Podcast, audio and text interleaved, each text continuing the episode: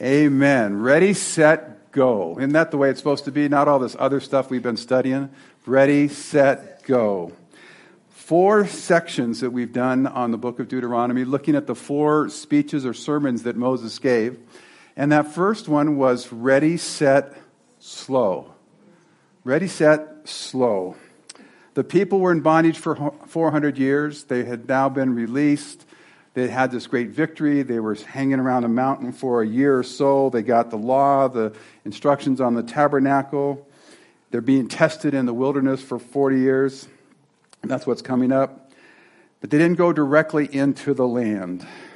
We saw a cycle that came up. They were blessed, they murmured, they suffered, and then they cried out to the Lord.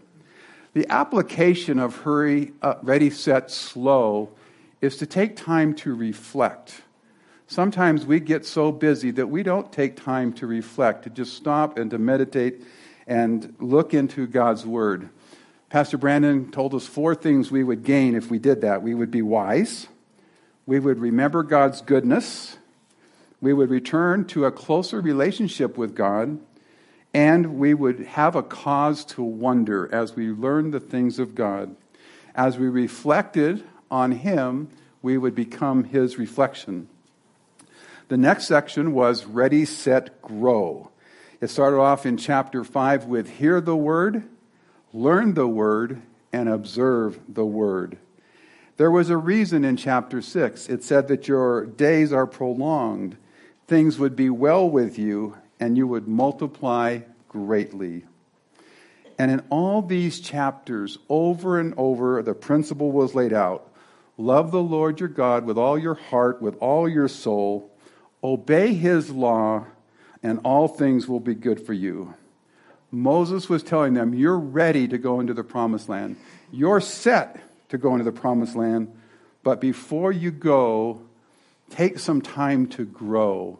Pay attention to his word. Get to know it better. Over and over, that command is repeated. I think Pastor Brandon mentioned 38 times in the chapters that he had, it was repeated keep the commands of the Lord. And the purpose was in chapter 6, verse 24 for our good always. It's so important for us to realize that the law of the Lord, the commandments of the Lord, the instructions in the New Testament, they're not grievous, they're not heavy, they're not hard, they're for our good. We need to know them. In those chapters, a question was asked What does the Lord require of you? Fear the Lord your God, respect him with a reverence walk in all his ways, love him, serve him, and keep his commandments. And that's still true for us today. Um, Moses ended his second speech with again a, one last reminder observe the commandments, walk in and keep them. You're a special people. He will set you on high above all the nations, and you will be a holy people if you will be uh, willing and obedient. Now, what I found interesting is that that concept hasn't changed. Moses is here saying it about 1400 BC. Isaiah says it in chapter 1 about 700 BC. If you're willing and obedient, you'll eat the good of the land, but if you refuse and rebel, you'll be devoured. Jesus comes along 700 years later. Sounds like every 700 years it's repeated. If you love me, keep my commandments. And so that has been repeated over and over. And then last week we looked at ready, set, yes or no, Moses' third speech. Stones with the law recorded on them were brought in, and an altar was brought in. We read uh, the, the words in um, chapter 11. Let me read these again. This is where we kind of got some of our yes or no. Behold, I set before you today a blessing and a curse. The blessing if you obey the commandments of the Lord your God that I command you today, and the curse if you do not obey the commandments of the Lord your God, but turn aside from the way which I command you today to go after other gods in which, I, in which you have not known. He's basically saying to them, yes or no. And then we had that great scene a million people on this mountain, a million people on this mountain, the Levites down in the middle saying, Be blessed. And the people would say amen. And be cursed, would the other mountain would say, and be, they would say amen. Cursed for disobedience. They kept saying amen, amen, amen, or yes, indeed, we're going to do it. And then in chapter 28, just before our, our chapters last week, we saw that the nation was going to be lifted up. They were going to be a very special people. And we talked a little bit about Israel being a type, a type of the believer, but it's also a type of the whole church. Moses then described the blessings and the cursings that would come upon the nation of Israel if they obeyed and if they did not obey. We saw in history that they received both. At times they were greatly blessed, at times they were greatly cursed.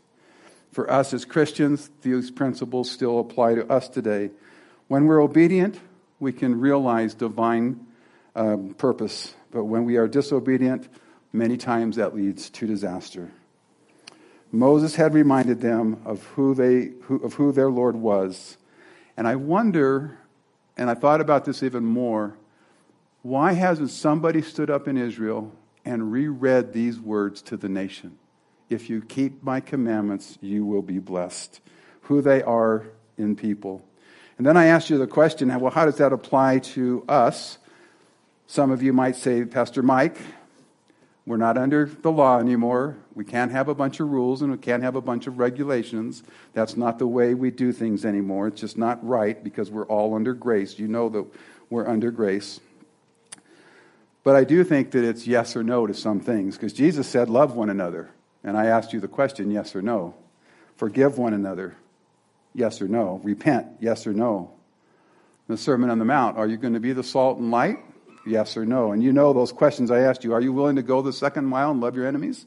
Yes or no. Don't worry. Any of you worry this week? Any of you get anxious over something? Any of you get frustrated over something?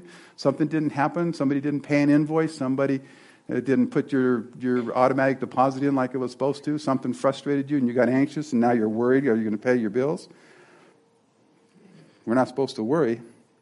Yes or no. Don't let your hearts be troubled. Abide in me. And then through the epistles, we went through a whole bunch. Don't let sin have dominion over you. Be kind one to another. Diligently, be diligent in your service to the Lord. Be patient in trials. Yes or no? Are you steadfast in prayer? How were you this week in your prayer life? Steadfast? Unmovable? Were you there praying, lifting up the church, lifting up your family? I know you did this one. Bless those who persecute you. Yes or no? Restore those who have been overtaken in a trespass with gentleness. Put off the old man. Do everything without complaining and murmuring. And then I confessed my sin that I had murmured. You remember that story? I had a better week. I didn't, I didn't complain and murmur as much. Um, be anxious for nothing. Be content with such things as you have. Ready, set, yes or no. We had to ask ourselves those questions. Now the people are ready and they're set. And let's jump ahead to Joshua. It's a couple chapters over. Joshua chapter 1, verse 1. After the death of Moses, the servant of the Lord, it came to pass that the Lord spoke to Joshua, the son of Nun, Moses' assistant, saying, Moses, my servant is dead. Now therefore arise and go. Ready, set, go. And that's normally the way that we say that. Let's pray. Father, we thank you for your word. We thank you for the wonderful example that the nation of Israel is for us as believers, as we've seen them cry out to you, we've seen you bless them, we've seen them turn their back on you, we've seen the bondage, we've seen the different things that you've done, but always you have loved them they have always been your people, and they have always been lifted up. Help us, Lord, to glean from uh, your scriptures tonight the things that you would have for us. In Jesus' name, amen. So let's look at the beginning of this third sermon, starting with chapter, I guess I can look up here, right? Chapter 29? Okay. Starting with chapter 29. Verse 1 of chapter 29 actually belongs with chapter 28. So we're going to start our reading with verse 2. If you have an NIV or an ESV, there will be a footnote in your margin that'll tell you that. So starting with verse 2 of chapter 29, let's read the first section. Now Moses called all Israel and said to them, You have seen all that the Lord did before your eyes in the land of Egypt, to Pharaoh and to all his servants, and to all the land. The great trials which your eyes have seen, the signs, and those great wonders. Yet the Lord has not given you a heart to perceive, and eyes to see, and ears to hear to this very day. And I have led you forty years in the wilderness. Your clothes have not worn out on you your sandals have not worn out on your feet. You have not eaten bread, nor have you drunk wine or similar drink, that you may know that I am the Lord your God.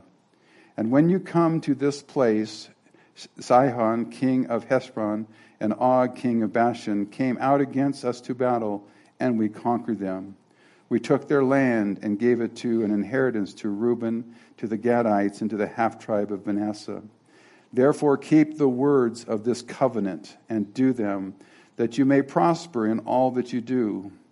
All of you stand today before the Lord your God, your leader, and your tribes, and your elders, and your officers, all the men of Israel, your little ones, and your wives, also the stranger who is in your camp, from the one who cuts your wood to the one who draws your water that you may enter into covenant with the Lord God and into his oath, which the Lord your God made with you today, that he may establish you today as a people for himself, and that he may be God to you, just as he had spoken to you, and just as he had sworn to your fathers, to Abraham, to Isaac, and to Jacob.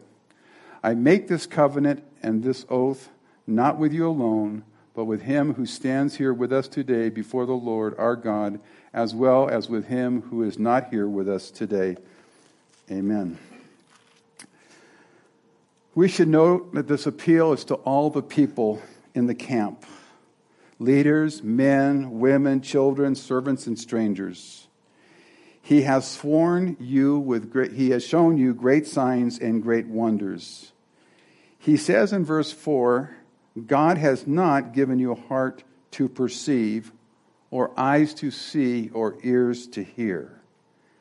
You know, we're going to look at that a little bit deeper when we get to verse 29, but why wouldn't God give you eyes to see, and ears to hear, and a mind to perceive? In verses 5 and 8, God's great work for Israel in the wilderness. And then from 9 through 15, the people he is making the covenant with the whole nation. And the rest of the chapter goes on with the promises of the judgment against the covenant breakers and the purpose of the judgment. But I want to take a look at verse 29 of that chapter. 29 29. The secret things belong to the Lord our God, but those things which are revealed belong to us and to our children forever that we may do all the words of the law. In the midst of the encouragement and the instructions to obedience, Moses stops to give them a principle of God, of how God speaks to us. God has never, and He never does, reveal everything to man. Quite frankly, I think if He did, we couldn't contain it. We couldn't understand it. We would be awed too much by it. There are secrets that he has that are his secrets. He's God and he's entitled to do that. He's bigger and smarter than us. And we must just simply accept his sovereignty that God knows more than he has revealed to us. In Isaiah, we read, For my thoughts are not your thoughts, nor my ways your ways, says the Lord. For as the heaven are higher than the earth, so are my ways higher than your ways, and my thoughts than your thoughts. Isaiah 55. But it says those things that have been revealed. God does reveal some things to us and to man, and He has.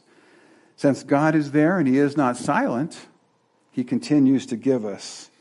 We must do all that we can to pay close attention to those things that God has revealed to us in His story, in the, in the scriptures that we have in the Bible, from the beginning to the end.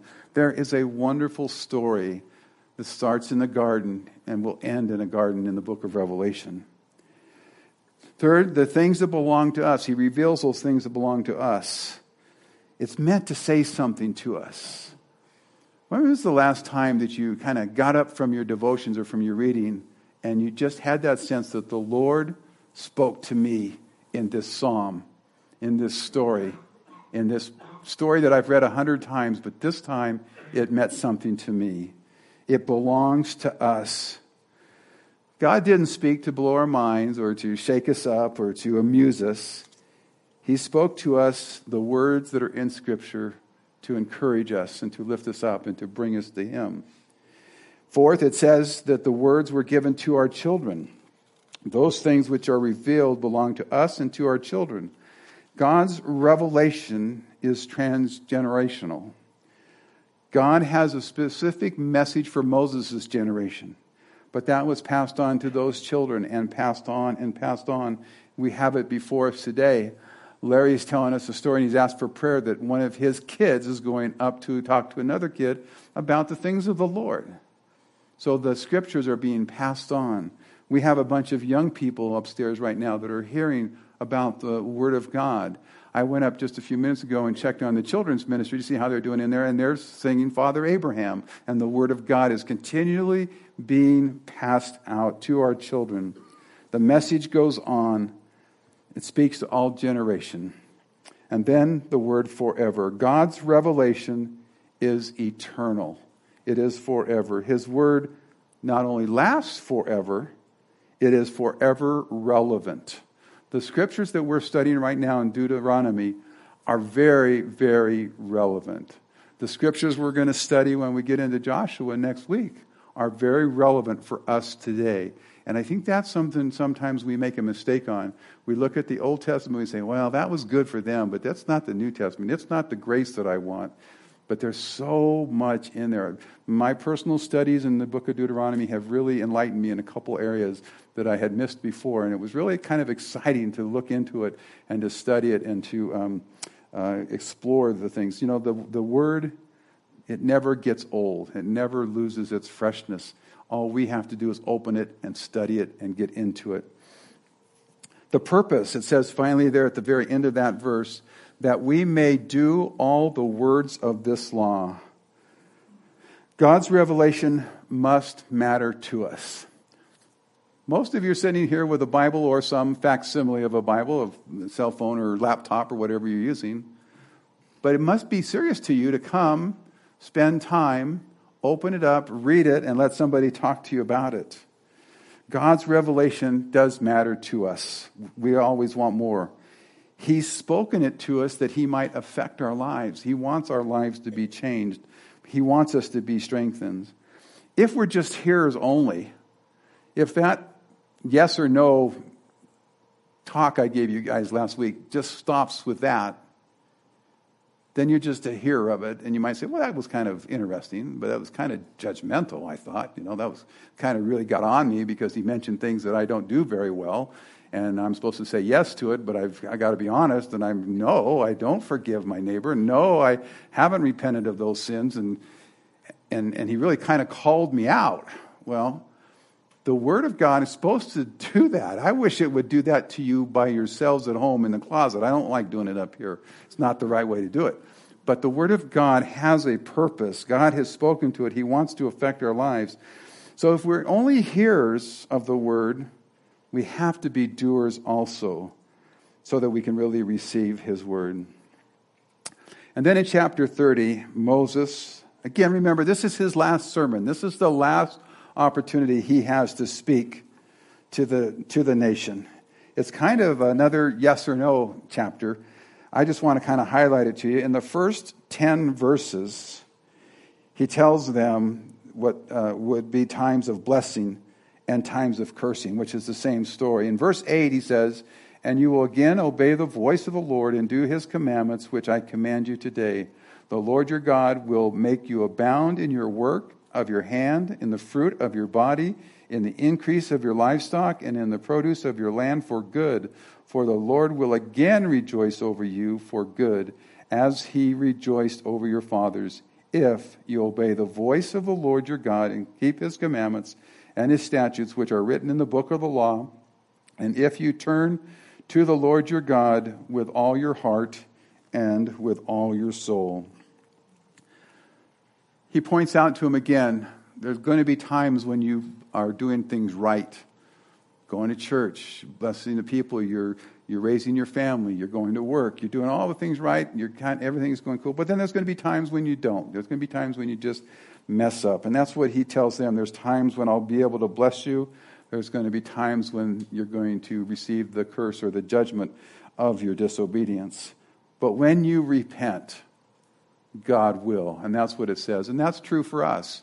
When we get caught up in something, when we're having one of those horrible weeks and horrible days, and we don't even know why we're calling ourselves Christian because it's just not working, and the neighbors are just getting new boats, and everybody's got a new this and a that, and I'm not doing it, and I'm struggling with work, and people aren't showing up, and invoices aren't getting paid, and all that kind of stuff is going on, and it just keeps going on and on and on. You wonder why. But when we repent, God will. God will make the work of your hands to abound. He will increase your childbearing. He will increase your livestock and your produce, your produce, if you obey his voice and keep his commandments and turn to him. So let's look at verses 11 to 16 and 19 through 20, where he concludes this last sermon or parts of it with a choice. Verse 11 of chapter 30. For this commandment, which I command you today, is not too mysterious for you. It is not far off. It is not in heaven that you should say, Who will ascend into heaven for us to bring it to us, that we may hear it and do it? Nor is it beyond the sea that you should say, Who will go over the sea for us and bring it to us, that we may hear it and do it? But the word is very near you, in your mouth and in your heart, that you may do it. See, I have set before you today life and good, death and evil. Yes or no? In that I command you today to love the Lord your God, to walk in his ways, to keep his commandments, his statutes, and his judgments that you may live and multiply, and the Lord your God will bless you in the land which you go to possess. And then jump down to verse 19. I call heaven and earth as a witness today against you that I have set before you life and death, blessings and cursing. Therefore, choose life, that both you and your descendants may live, that you may love the Lord your God that you may obey his voice and that you may cling to him.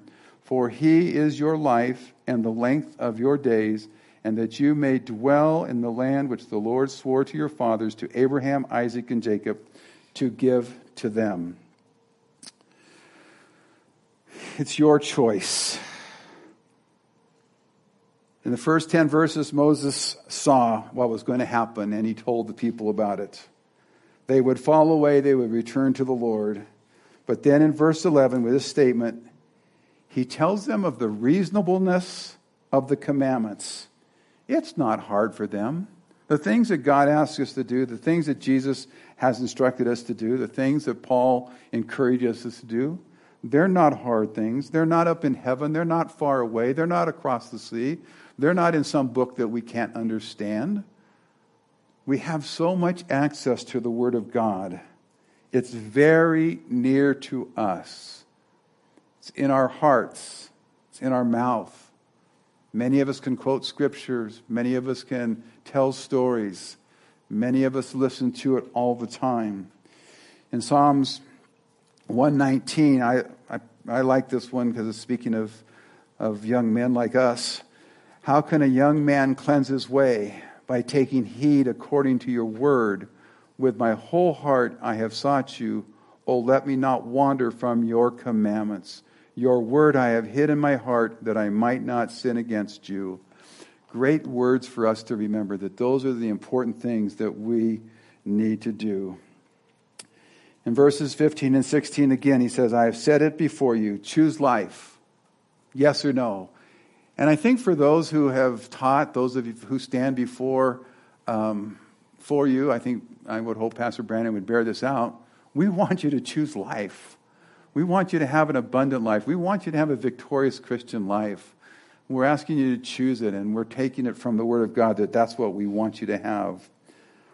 Love the Lord your God, walk in his ways, keep his commandment. It's not hard. It's really not. We just need to stay in it. So choose life for both you and your descendants. In chapter 31, we see Joshua is appointed as the leader, and he's told, ready, set, go. Let's look at verses 7 and 8 chapter 31. Then Moses called Joshua and said to him in the sight of Israel, Be strong and of good courage, for you must go with this people to the land which the Lord has sworn to your fathers to give to them, and you shall cause them to inherit it. And the Lord is the one who goes before you. He will be with you. He will not leave you nor forsake you. Do not fear nor be dismayed. Moses tells Joshua, Be strong and of good courage. You must go into the land. Seven times that phrase is used, to, six times to Joshua, and he says it once to be strong and of good courage. I wonder what Moses saw in Joshua that he had to keep reminding him to be strong and of good courage. Maybe he wasn't quite so strong in the natural, even though he was a soldier. Maybe there was something there that had to be courage, but it was said to him seven times.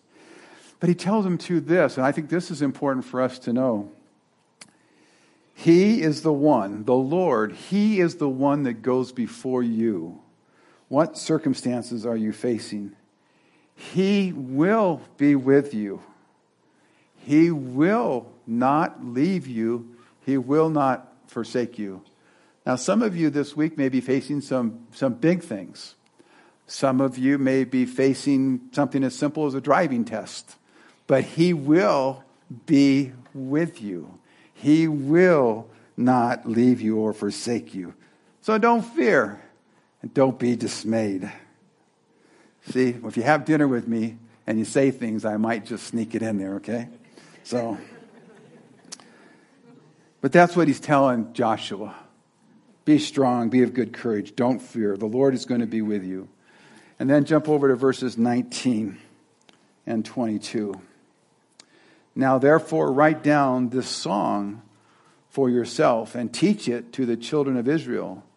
Put it in their mouth, that this song may be a witness for me against the children of Israel. Therefore, Moses wrote the song the same day and taught it to the children of Israel. The Lord tells Moses, write a song. You know, many great songs exist that have continued from one generation to another, and they keep going. I won't try to sing these, but the Battle Hymn of the Republic, been around 150 years. It's a great song when we sing it, Glory, Glory, Hallelujah, we love it. It has a ring to it, it's something we can get behind. The Star Spangled Banner, the same thing, written long time ago, but something that we all can grab onto and hold. I think if I said Anchors Aweigh, my boy, if we started to sing that, you'd stand up and say, Go Navy, right? Yeah. Or the Marine Corps hymn. There are songs that just have a ring to them. There was one that my mom used to sing all the time, and I liked it because of the ring. And I, I don't know that there's many of us that would remember this because I think you know, she was born in the early 1900s, so she was like from World War One. But it was over there, over there. Send the word to beware over there. The Yanks are coming, and we won't be back until it's over over there. That song has a ring that still, if there was a war, that we would sing, or Johnny come marching home again. There's certain songs that we all have that we that we can can cling on to. I'm sure you have some in the Christian faith. Blessed assurance, Jesus is mine. There are songs. It was said. I was reading one of the commentaries that said that Wesley, the Wesley Boys songs, have impacted the church more than all their preaching.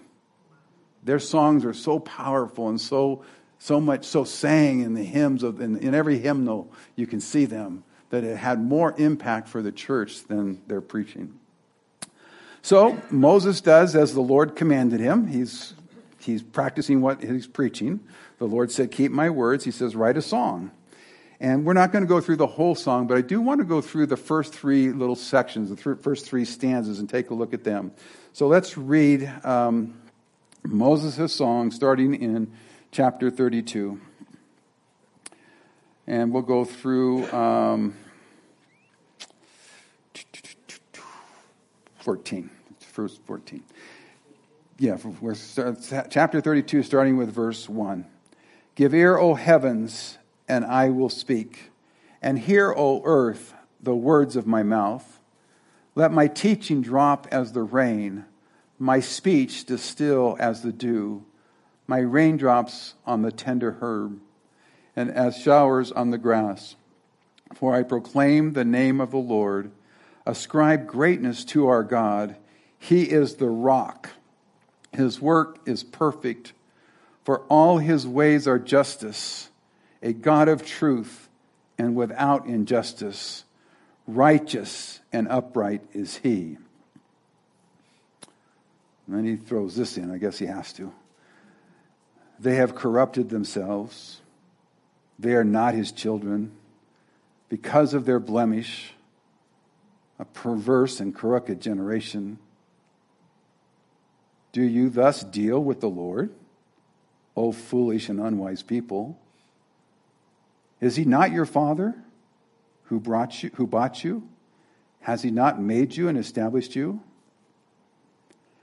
Remember the days of old and consider the years, many generations. Ask your father, and he will show you, your elders, and they will tell you. When the Most High divided their inheritance to the nations, when he separated the sons of Adam, he set the boundaries of the peoples according to the numbers of the children of Israel. For the Lord's portion is his people, Jacob is the place of his inheritance. He found him in a desert land and in the wasteland, a howling wilderness. He encircled him, he instructed him, he kept him as the apple of his eye. As an eagle stirs up her nest, hovers over its young, spreading out its wings, taking them up, carrying them off on its wings. So the Lord alone led him, and there was no foreign God with him. He made him to ride in the heights of the earth, that he might eat and produce the fields. He made him draw honey from the rock, and oil from the fiery rock curds from the cattle and milk of the flocks, with fat of lambs and rams of the breed of Bashan and goats, with the choicest wheat, and you drank wine, the blood of the grapes. So, in those first four verses, an introduction, Moses calls out not to just Israel, but to all creation. He proclaims the name of the Lord he ascribes greatness to God. He is perfect and just, he says about him. And then a couple verses an accusation. The children have forsaken their father, his instructions. They've corrupted themselves. They are a foolish and unwise people. He asks the question Is he not your father who brought you out when he bought you? Has he not made you and established you? Questioning them. And then the recital from verse 7 to 14. Moses recounts God's faithfulness, remembers the days of old, considers that this song was meant to be a witness against the rebellious Israel. If you look back in chapter 31, verse 19, it says that this song was going to be a song that would, would um, be a witness against Israel. But Moses reminds all of uh, Israel of God's goodness. This was to bring a greater conviction of sin and to remind people of God's love and grace they w- could return to. And haven't we all been in one of those emotional services where at the end of the, the message someone sings Amazing Grace?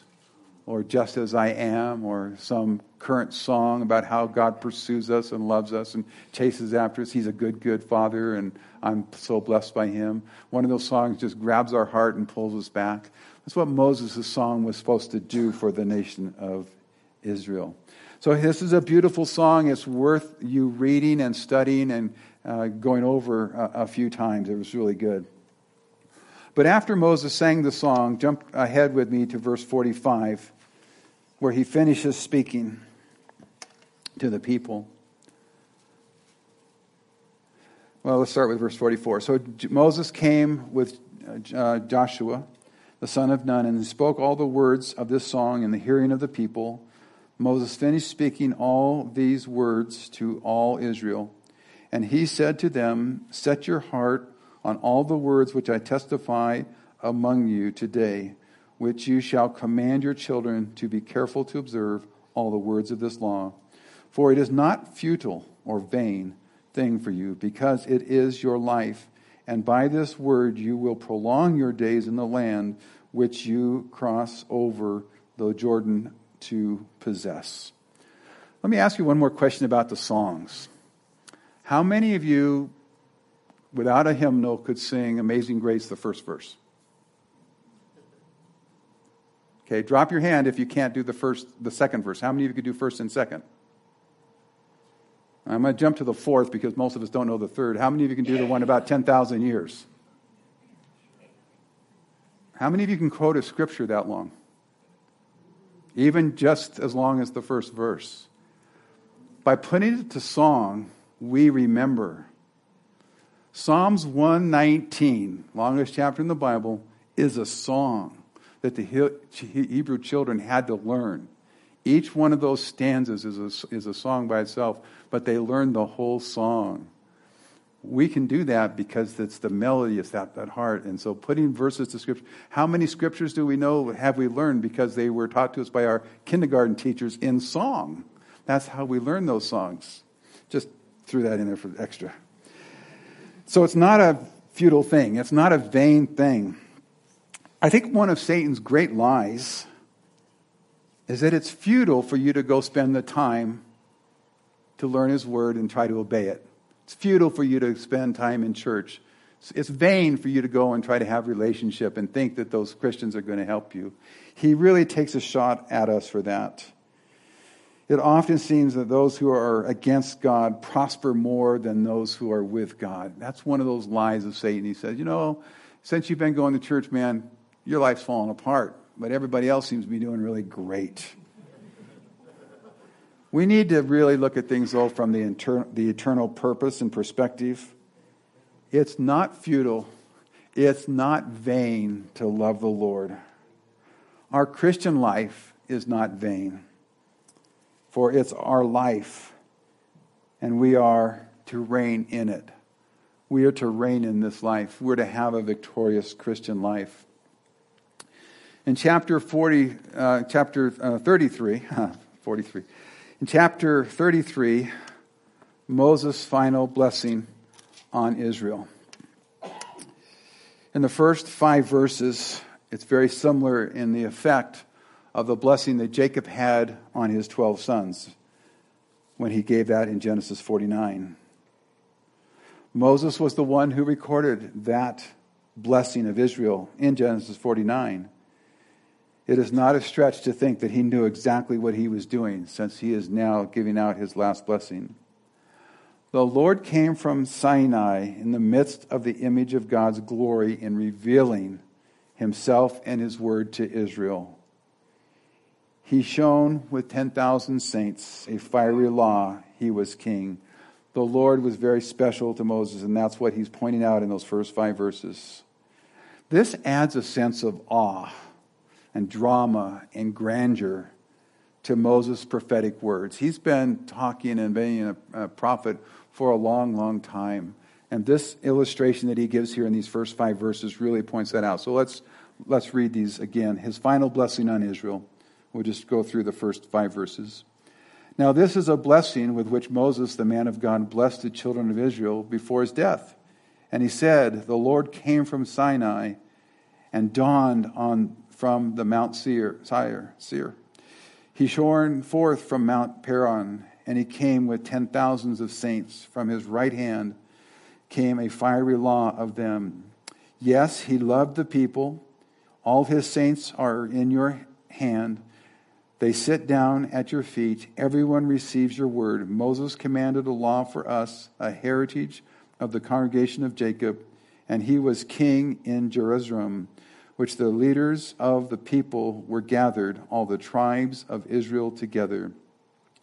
Jeshurun is another word for Israel. It's only used about four times in the Bible, three times here in Deuteronomy, and once in another place. And it can mean Israel or it can actually mean Jerusalem. It's where they are. So then he gets down to verse 29. When he finishes this blessing, he says, Happy or blessed are you, O Israel, who is like you, a people saved by the Lord, the shield of your help and the sword of your majesty. Your enemies shall submit to you, and you shall tread down their high places. And I really think that sometimes when we look at Israel as a type of either you as a believer or us as a church, that we can see some of the power that God would have for us. Blessed are you, O Calvary Chapel Twin Peaks. Could you imagine reading like that? Happy are you, or blessed are you, O Calvary Chapel Twin Peaks. Who is like you? A people saved by the Lord. Take that to the broader church, to all the Christians. Who is like you? You've been saved by the Lord how powerful the church should be, and yet it's not. We're not really, we're struggling right now with the way culture and society are pressing on us. Our universities, there's, there's tremendous pressure, uh, even at Christian universities, where they're trying to take the, the Bible and the, and the thinking of the Christian thinking out. It's, it's hard, it's being pressured everywhere, everywhere we go. But why aren't we making a difference? Why aren't we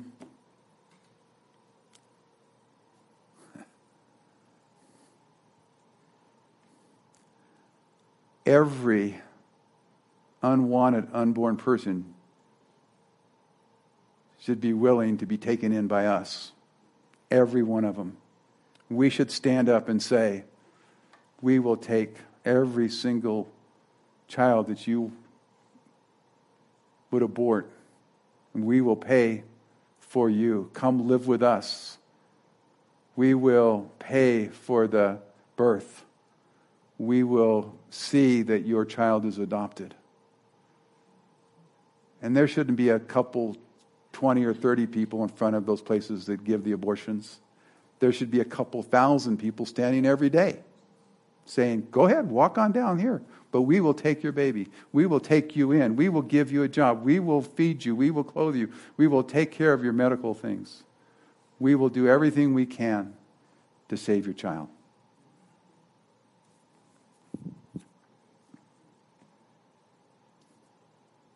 Why are they homeless? Can you imagine the impact the church could have and should have on the homeless? Yeah, I know it's dangerous. Yeah, I know you don't know what you're taking in, and I know that there might be disease and they might be crooks and they might, you know, I know there's a lot of reasons for it. But man, there should be some way that we as a church, and I mean the whole church, has a way to take people in, to screen them, to give them the medical attention that they need, to clothe them, to clean them, to feed them, and move them back on into society, and love them so much that they would be able to step out of that, that life. Down where we are in uh, Orange County, in the edges of Los Angeles County, um, there's just a lot of there's a lot of homeless people walking around, and it just really breaks your heart when you see it. It's just it's really tough. Um, you know, Frank, I know you probably see it, especially when you were on the Metro District. They're, they're there, but you know what? It's just one of those things that we could do more. And Pastor Brian this morning was calling out to new a new generation to rise up and it surprised me because he kind of likes the 30 somethings, you know, the 30, 20, 28 to 30 to 40 year old people. Think that's kind of his niche. And he said, No, I'm not talking about you 30 year olds and 35 year olds. I want some 18 and 20 year olds. We need a new generation to step up and carry this message of the Lord. We need to start, there needs to be an army lifted up. And uh, so we're going from there. So, Blessed are you, O Michael, Who's like you, a person saved by the Lord? We have so much. We're so blessed.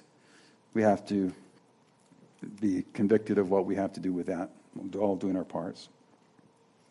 Chapter 34 deals with the death of Moses, the burial of Moses. Um, so, let's see. Let's just read verse 5.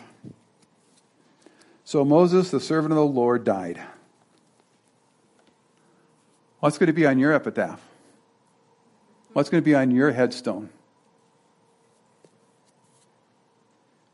What would you like have written on your headstone?